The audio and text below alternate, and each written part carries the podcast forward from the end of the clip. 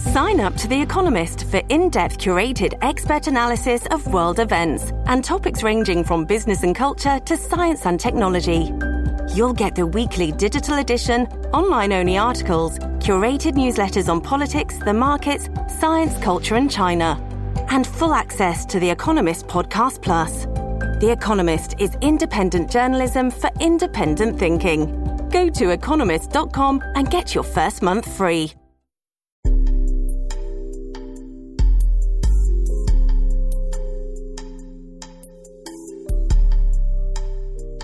Welcome back to New Books in Gender Studies. I am the co-host of the channel, Lillian Barger. Today my conversation with Jen Manion, an associate professor of history at Amherst College. Her book, Liberty's Prisoners, Carceral Culture in Early America, published by the University of Pennsylvania Press, is the topic of this show.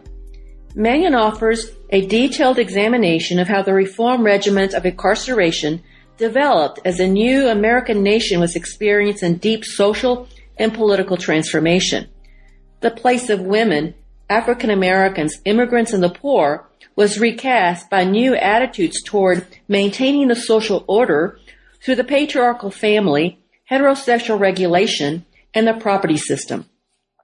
Penitentiaries were designed to replace harsh British methods of corporal punishment with Republican reform for those accused of property crimes, vagrancy, and public disorder. Reform would be imposed through a system of work and submission to disciplinary authority. Within the walls of the prison, women could approximate the model of domesticity and submission, while men face the challenge of demonstrating manly responsibility within a system of denigration. Both men and women charged with crimes resisted the imposition of gender expectations and social hierarchies, making their own claims to liberty. Manion not only looks at the gender dynamics, but also how race and ethnicity shape the experience of prisoners as potentially good citizens. By examining the social history of a failed penal system, Liberty's Prisoners offers a window into the gender and race systems of the new republic. Here is my conversation with Jen Manion. Now let me introduce you to the author, Jen Manion. Hello, Jen. Hi there. Welcome to the show and thank you for sharing your thoughts with our audience. From the title of the book, it would appear that gender has little to do with the development of the prison system you describe. But once I got into it, I saw that gender was very much present all the way along, all the way through the book. But before we get into the book, Tell us something about yourself, your background, and how you came to write Liberty's, Liberty's Prisoners. Sure. Uh, well, thanks so much for having me. I look forward to our conversation. Um, I received uh, my PhD from Rutgers University uh, with a concentration in women and gender history. So, uh, thinking very deliberately about centering women's lives and then also doing uh, a feminist analysis of history has always been uh, really important to me and I think at the heart of all my work.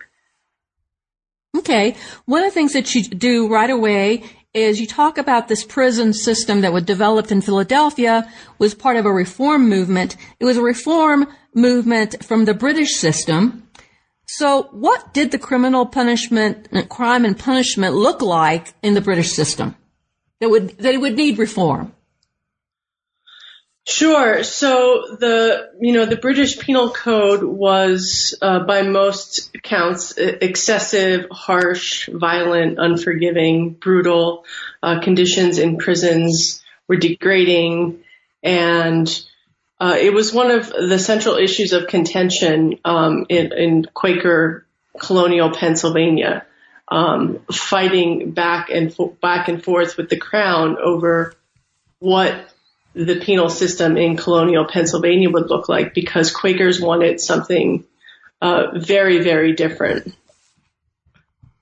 Well, it seemed like um, the British system relied heavily on corporal punishment, capital punishment, uh, shaming, not so much on prisons.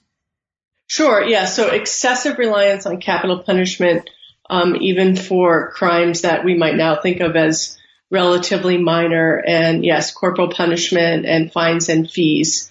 Um, so, you know, one of the main changes um, in this philosophy, um, you know, I think I argue it was influenced by several different forces. You know, one is the Enlightenment, uh, this idea of that people are rational and that we should appeal to their reason and try to give them incentives uh, to be different, that people could, in the right circumstances, become a better version of themselves. Um, and so that was very much at the heart of the creation of the penitentiary so that you could go to a place and repent uh, as opposed to, you know, physical corporal punishments um, that had been so heavily relied on that would give people, you know, really no incentive uh, to try to change.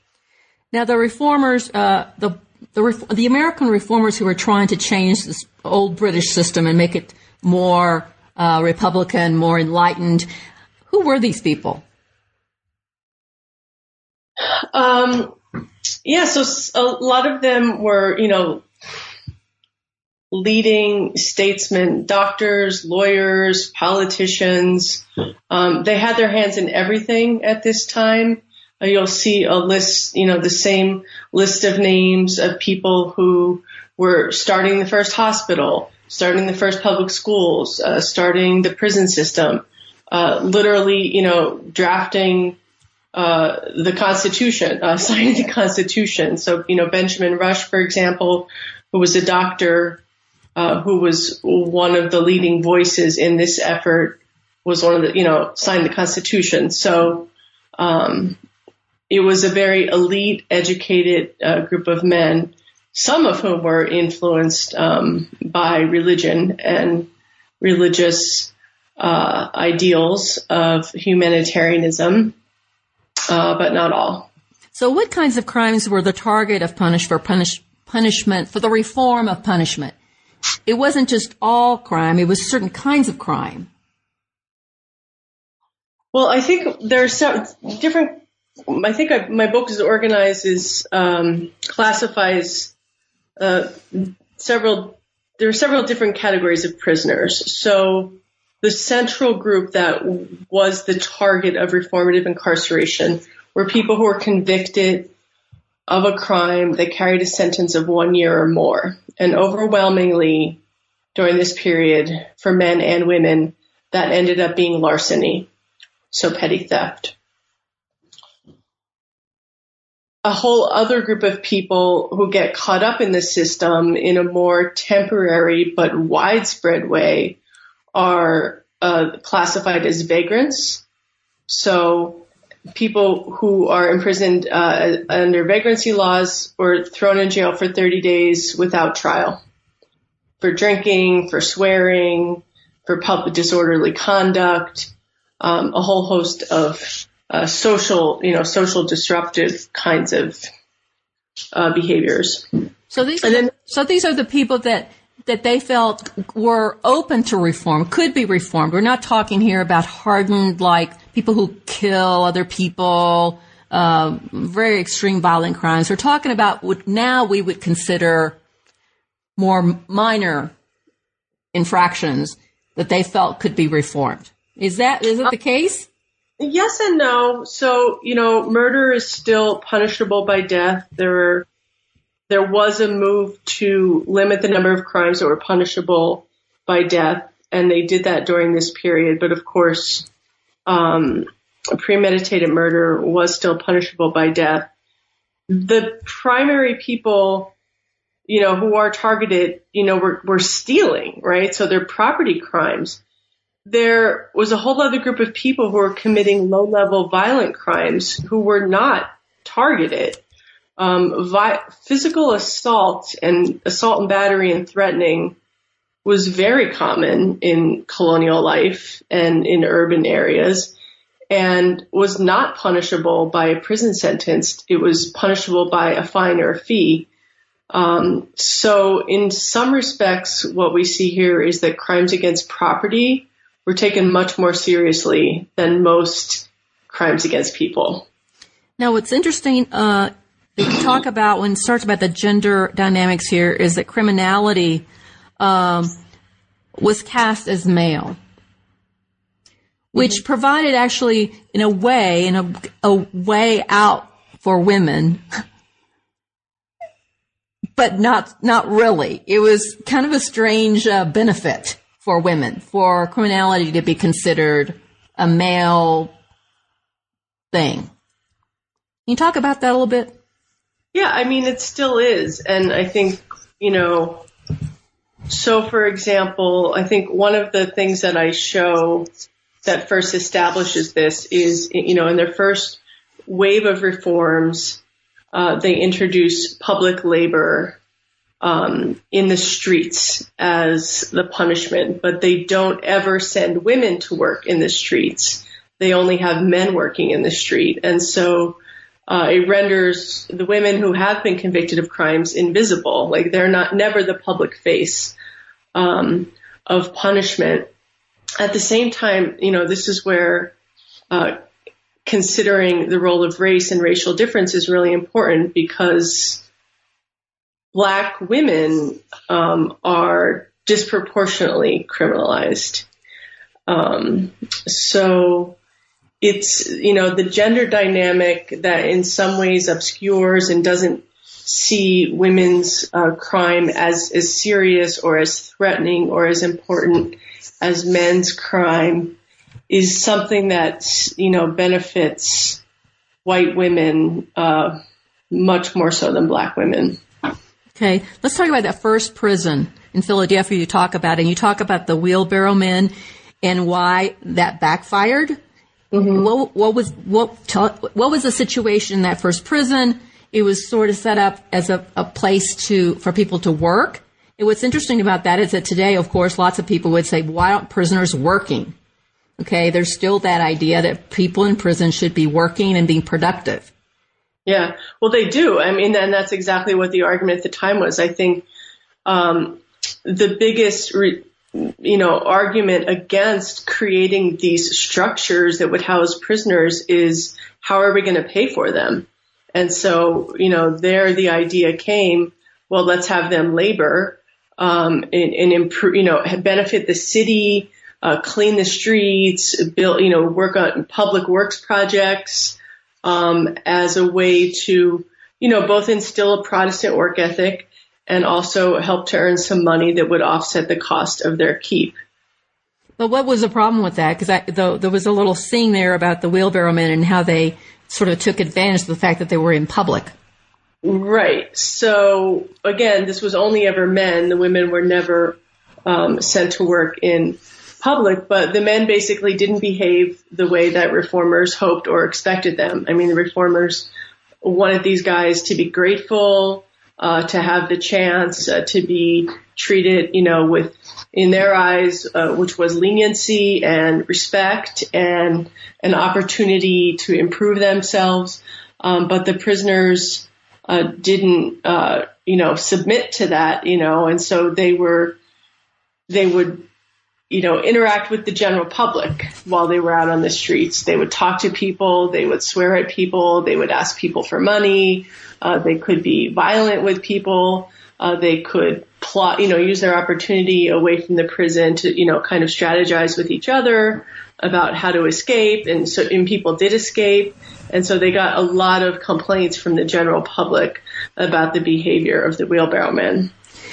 Now, women were also working. They weren't working in public, but they were working within the prison. What was the mm-hmm. role of women's labor within the prison? Yeah, so, you know, women, you know, really had two jobs. So they would tend to, you know, basically like housekeeping. You know, they were like the housekeepers of the prison. Um, so they were often responsible for cleaning um, and cooking and, uh, you know, and then also producing clothing. Um, so they might be spinning. Uh, men would usually weave. The woman wouldn't necessarily weave, but then the women would turn the woven fabric um, into clothing for themselves and other inmates. And what was the attitude of women in the prison and this, you know, to this work?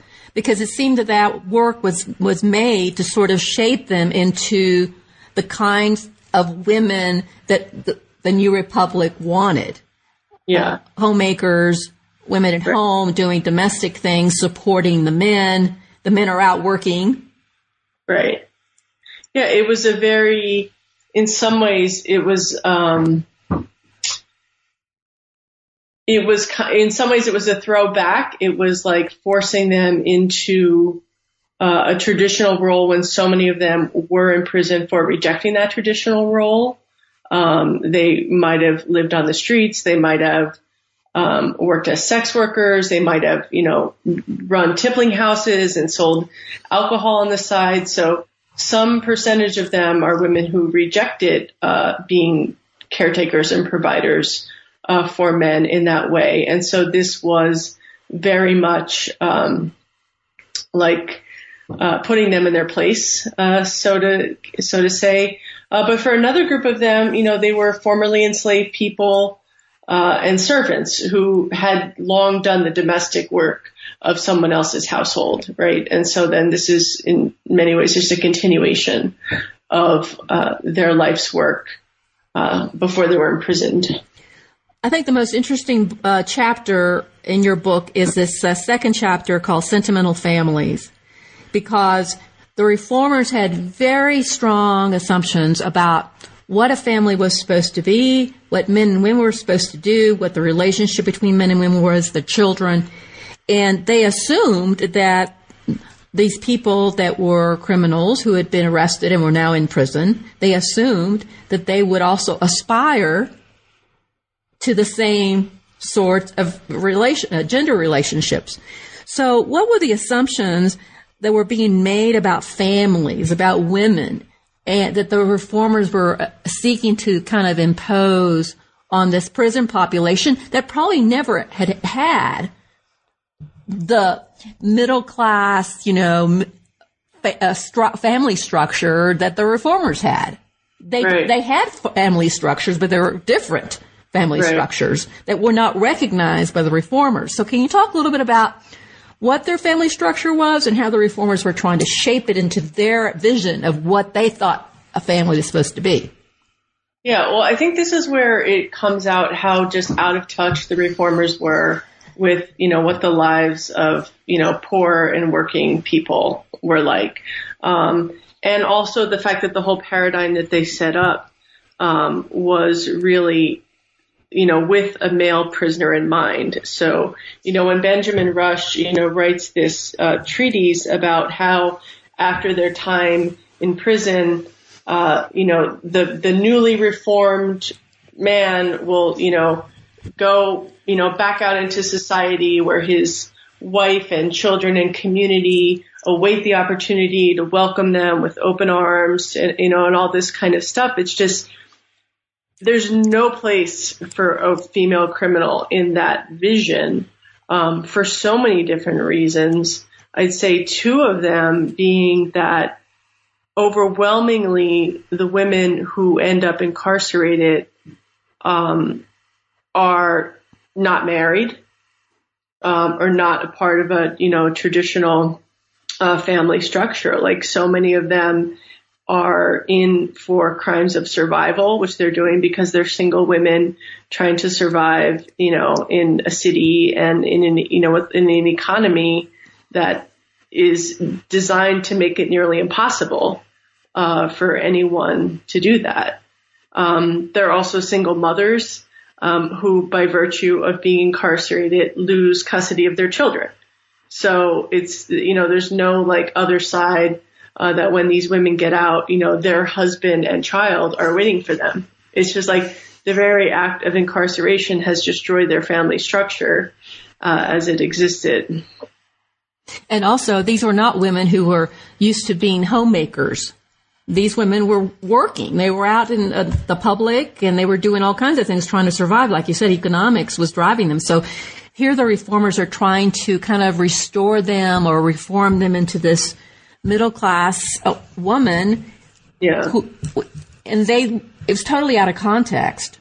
Yeah, there's no place for them there. It's just not, even if they wanted to be that, it's not an, it's not an economic option for their lives. Now, the, the, the prisoners, men and women both, really picked up what the reformers wanted in terms of family uh, feelings and sentiments. So they, in your book, you talk about how they they used uh, family reasons to get leniency, to get out earlier. Can you talk Yeah. a little bit about that? Yeah, I mean that's one of the places. Um, it's one of the few places where we have records of prisoners' voices. Um, these petitions um, that they would write. Um, it, it is important to note that you know that many of the prisoners themselves would um, not necessarily be able to write them, and many of them would have been illiterate. But uh, some of the reformers took it um, as a part of their charge to you know, try to capture the experience of uh, the prisoners uh, and, you know, generate sympathy uh, from the Board of Inspectors who did have the authority to commute sentences um, or to, you know, so many people served their time, but they didn't have the funds to pay the fines or fees, um, which was just the gravest injustice and then and now, right? When you think about it. Um, but so, you know, men and women would kind of craft them, their experiences and needs in these petitions in very, very different ways. Um, and so women were always talking about children, um, that they needed, uh, that that they would, you know, as, that they crafted themselves like as mothers and their primary role as mothers and caretakers of their children. Um, and they would describe, um, the, the, various circumstance of struggle, destitute, uh, vulnerability that their children were dealing with without them and how much they needed them. And men, of course, um, as we might guess, uh, crafted themselves as, you know, providers uh, for families. Um, you know, knowing that that is one of the main things that the prison reformers wanted for these men was to understand themselves, uh, to grow into the idea that they were, they were and could be like proper citizens. They could be good fathers. They could be productive workers. They could be moral. Um, and that by putting all these ideas uh, that the reformers were focusing on into their letters, uh, that it would kind of stake, it would show both some, a little bit of submission to the project, um, but also uh, some agency and independence, like they were ready to go.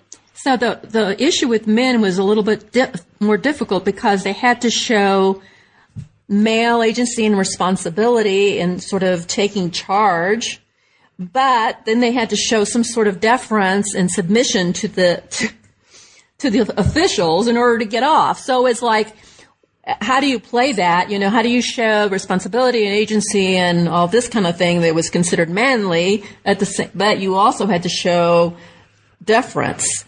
So they were really, it was harder for them Yeah, to the con- walking a tightrope for sure. uh, negotiating masculinity uh, and trying to get off. Yeah. Um, I thought that that chapter was really, really interesting about the uh, how uh, they were using the family uh, reasons to make their case, uh, regardless of the reality of what that family actually was. So let's go into the, the next chapter where you talk about uh, dangerous publics. And in, in this one, you really talk about all the different kinds of acts that were public acts that were criminalized, and how certain crimes that before had been um, subject to the death penalty were had, were with more leniency in some crimes. Uh, they were not prosecuted as much. Can you talk about which crimes were prosecuted uh, less? What Uh, off the top of my head, I don't remember. Okay. Um, so I think I'm thinking more about uh, uh, the sexual crimes. Uh, that had the, the sexual crimes were a little bit l- loosened. Oh, okay, okay. Right. So the um, it, crimes uh, for the punishment for sodomy, right, had been a capital crime, and that was no longer. Um, infanticide uh, had long the burden of proof had been on the mother uh, to overwhelmingly demonstrate um, that her that her child was born dead and that she didn't kill it, and that kind of is flipped 180 degrees um, over the you know this a 20 year period. Um, and there's one. There was also the idea, I think, that that uh, women at this time, the, the, ideas of women were changing. Women had previously been thought of as being lustful and, uh, you know, seductive to men. And the ideas about women were changing was, was changing what was considered a crime because now right. women become much more like victims and passive. And, uh, so a lot of sexual crimes that previously might have been, uh, the fault of women became a little bit more neutral. Right. Yeah. I mean, I definitely understand uh, the decriminalization of you know sexual crimes in this period um, to be a result of the overwhelming uh, value given to private property, and that the criminal justice system was much more concerned with protecting property rights uh, than it was policing uh, morals and you know and, and sexual indiscretions. Um, I think it's a function of the political culture. It's a function of the explosive population at this time. Um, and yeah, it predates what we would see as a, a cracking down on this kind of uh, urban sexual culture uh, that does happen later in the century. Okay, what about uh, violent crimes? It seemed like the violent crimes were treated differently for men and women. Yeah, again, it's, you know, so there, you know, when we think about violence, um, uh, of course, we think uh, about murder, um, but that was a, certainly a, a rare, uh, a rare occurrence and a minority of the cases. What is rampant um, in the city at this time, and I think other scholarship has shown also in the countryside, it's it's a violent time um, for everybody. And so uh, there is, I think that was one of the biggest shocks to me in doing the research was just the high incidence of assault charges and how many times, uh, you know, women were charging other women with assault. Um, and men were charging women with assault. You know, we often think of this kind of violence in a, you know, a heteronormative uh, male perpetrator, female victim kind of paradigm, um, or as a function of, you know, a masculine public sphere. But it was much more dynamic uh, than that. And I think it's interesting that so many people thought that they could get redress through the court system by filing complaints. Um, because very little happened. I mean, people would uh, most of these cases would be thrown out if there wasn't if because the other witnesses wouldn't show up to testify, um, and then the punishment is is just a small fee. So, uh, isn't it isn't the case? I think I read in your book that uh, women uh, were more likely to have more lenient sentences uh, imposed upon them for assault than men. Mm-hmm. Mm. Um, so the punishments for assault would be fines and fees, uh, not sentences. Okay. Okay. All right. Uh, let's go on to the role of, of, of race in this scenario because Philadelphia here is a hotbed of abolitionist activity. There's a, you know, there's a lot of people talking about doing away with slavery, but it seems uh, from your book and the evidence that you're presenting that uh, incarceration and the, the criminal justice system becomes sort of a replacement for slavery. It's another way to deny African Americans freedom by denying um, justice.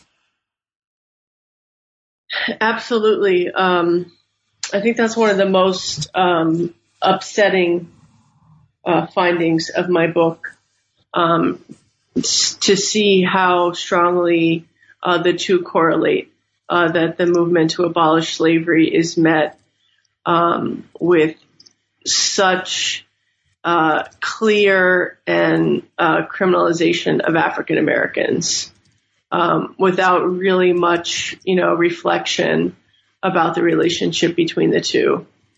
Even among people who we think of as the good guys in this moment, if we think of uh, many Quakers um, and and white, even white abolitionists at this time, um, being influenced by the conservative backlash of the colonization movement in the 1820s and 30s, um, and how that overwhelmed um, this earlier generation uh, that was much more radical and committed to black freedom. That just got eclipsed.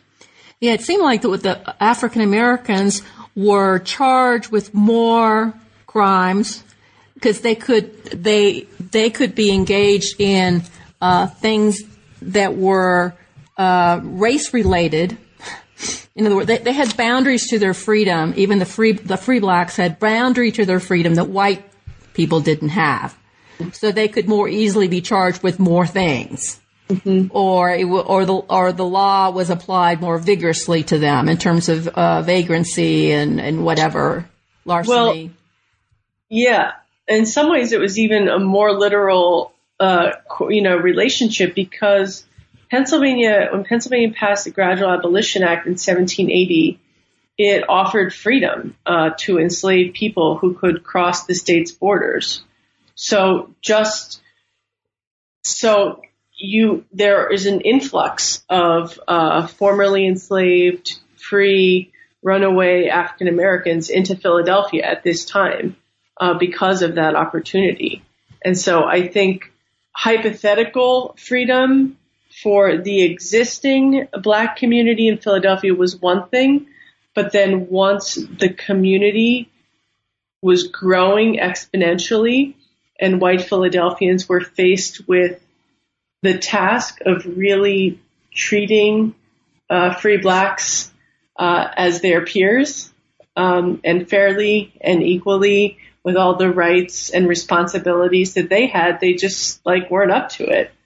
Um, and and the carceral state was growing and it was just empowered at the very same moment um, to police exactly the kinds of spaces that you know newly arrived free blacks would be, um, just hanging out and looking for work um, and building community. That those kinds of social spaces were targeted.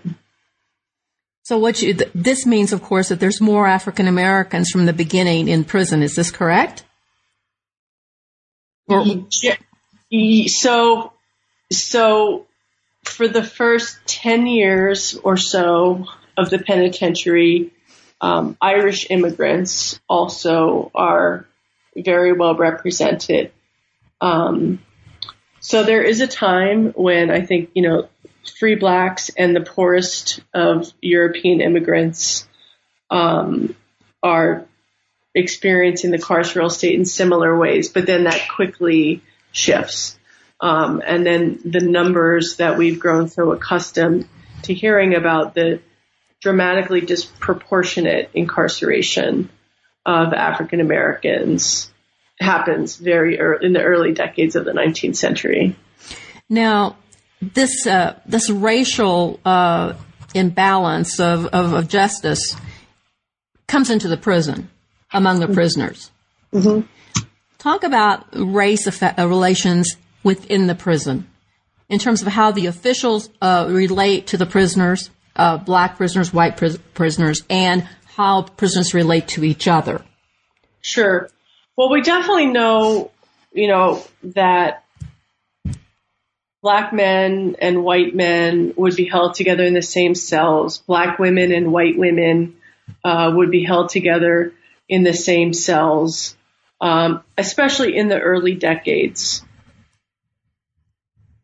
as time goes on and, and the, the prison is deemed to be ineffective and in a state of chaos and they're already seeing the recidivism rates are quite high.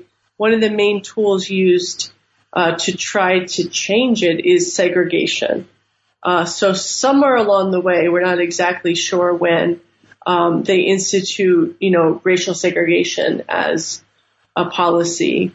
Um, and that's it's more much it's more important among the men than among the women and I think that's uh, of course because they're spending much more time with the men and the the men's days are much more structured uh, because they're still uh, being subject to this routine um, that you know of get up at the right hour, go to the workshop, go pray, wash yourself, you know, in hopes that uh, they will be reformed.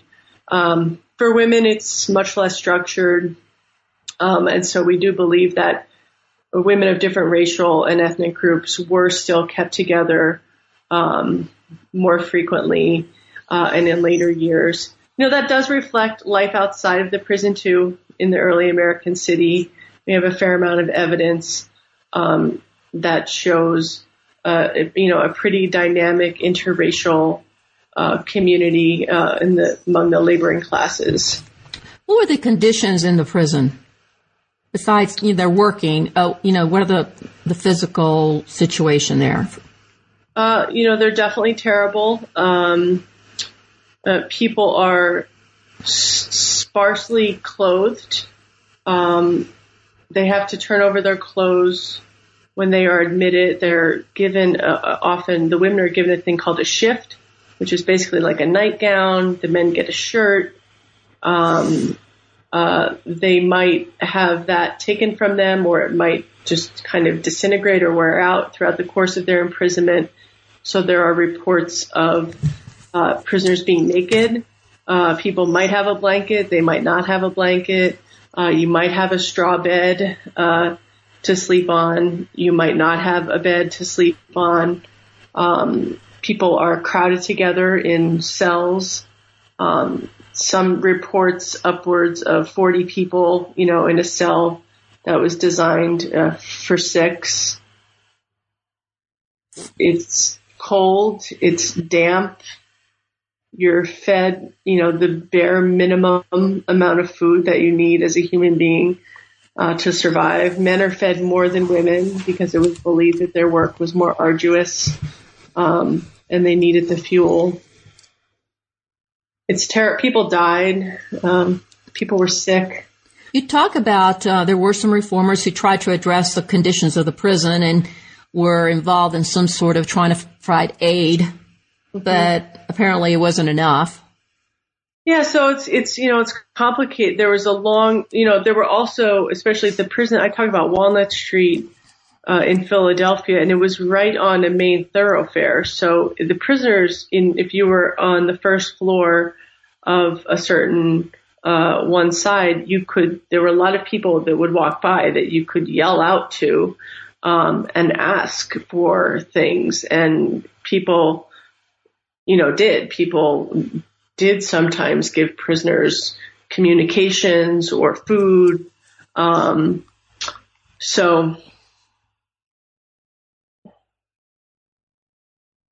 oh, and the, right. So the question of alms. So, you know, I think I, you know, I, I try to problematize it because on the one hand, the, you know, these reformers did focus a lot on uh, the giving, making sure that women had more blankets and shifts, um, which in, in obviously is like the barest minimum, right?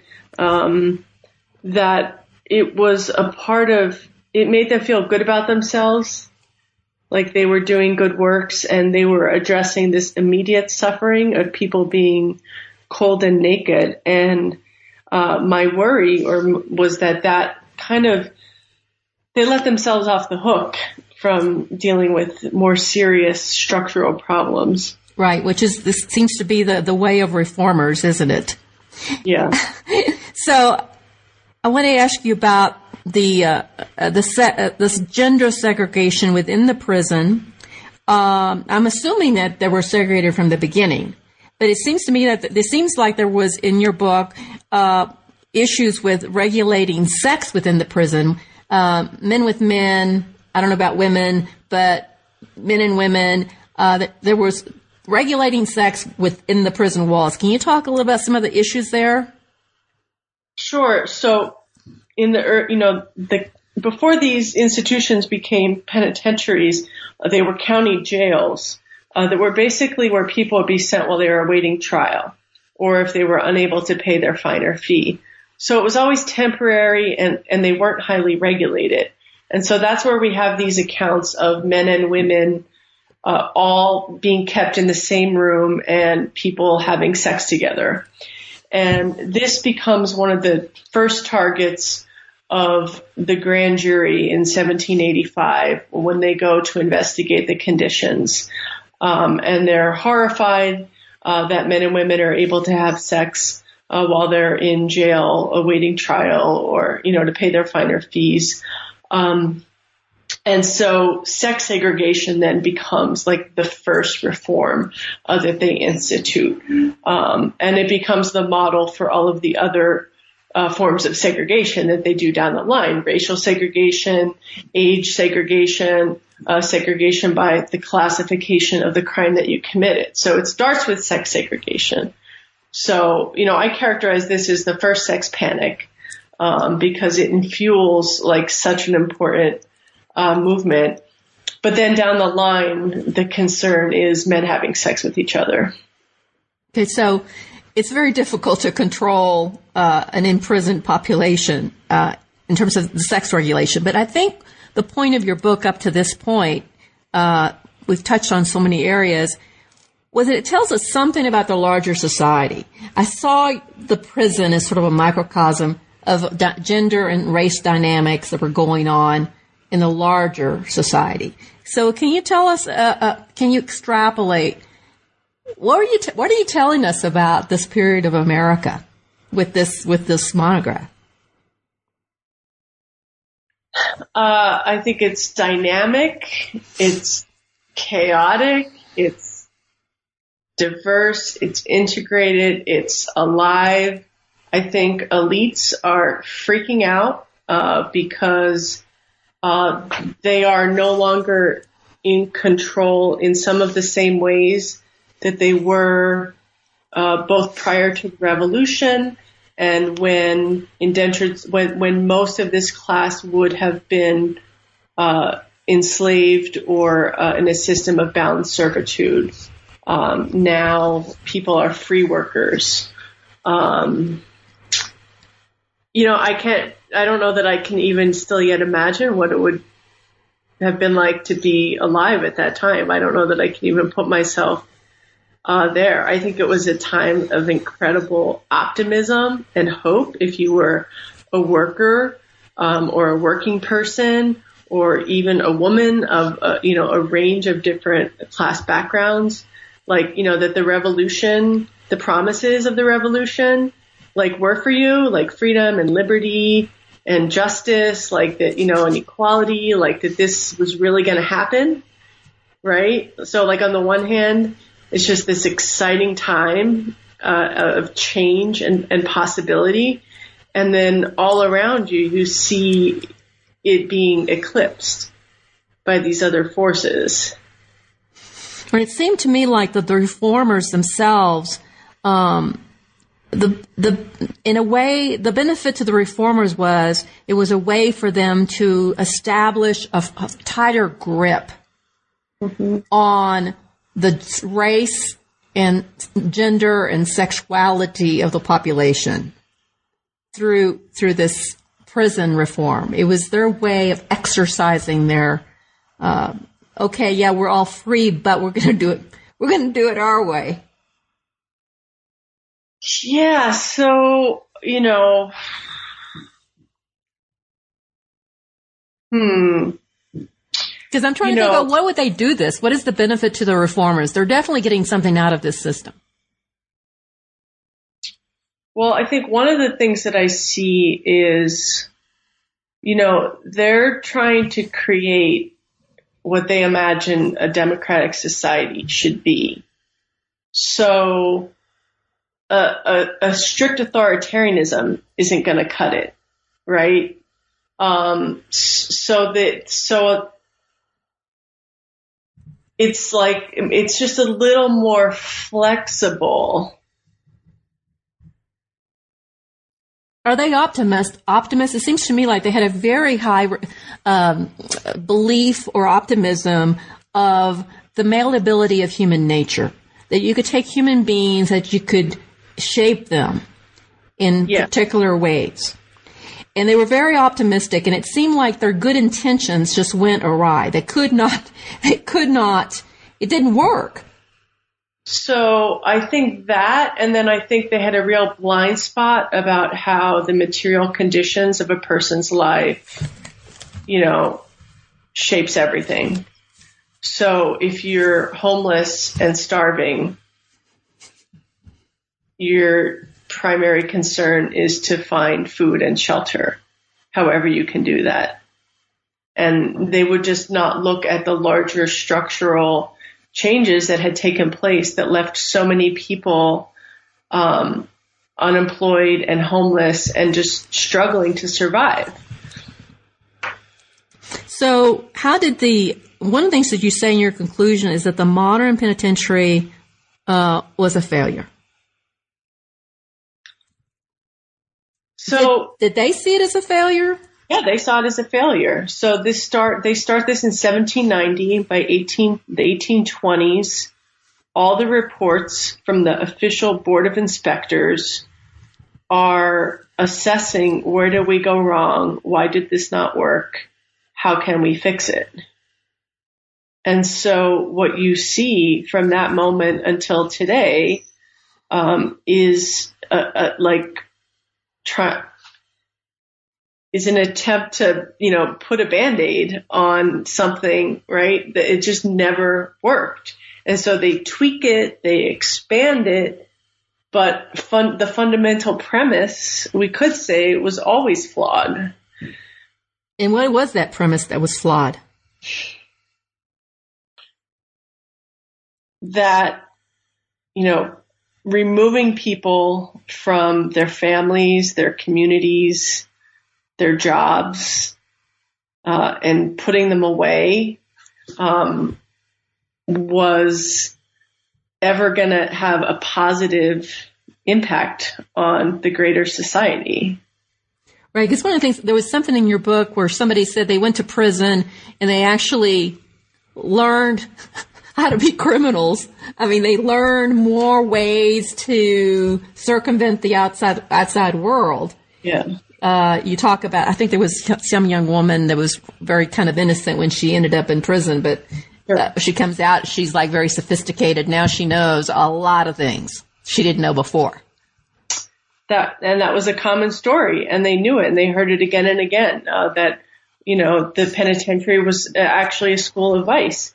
Um, I think the problem is, you know, e- even though one of the goals of punishment, of course, is to hold the person who committed the crime accountable. Uh, the larger goal is to protect society, right? And the social good is the larger goal.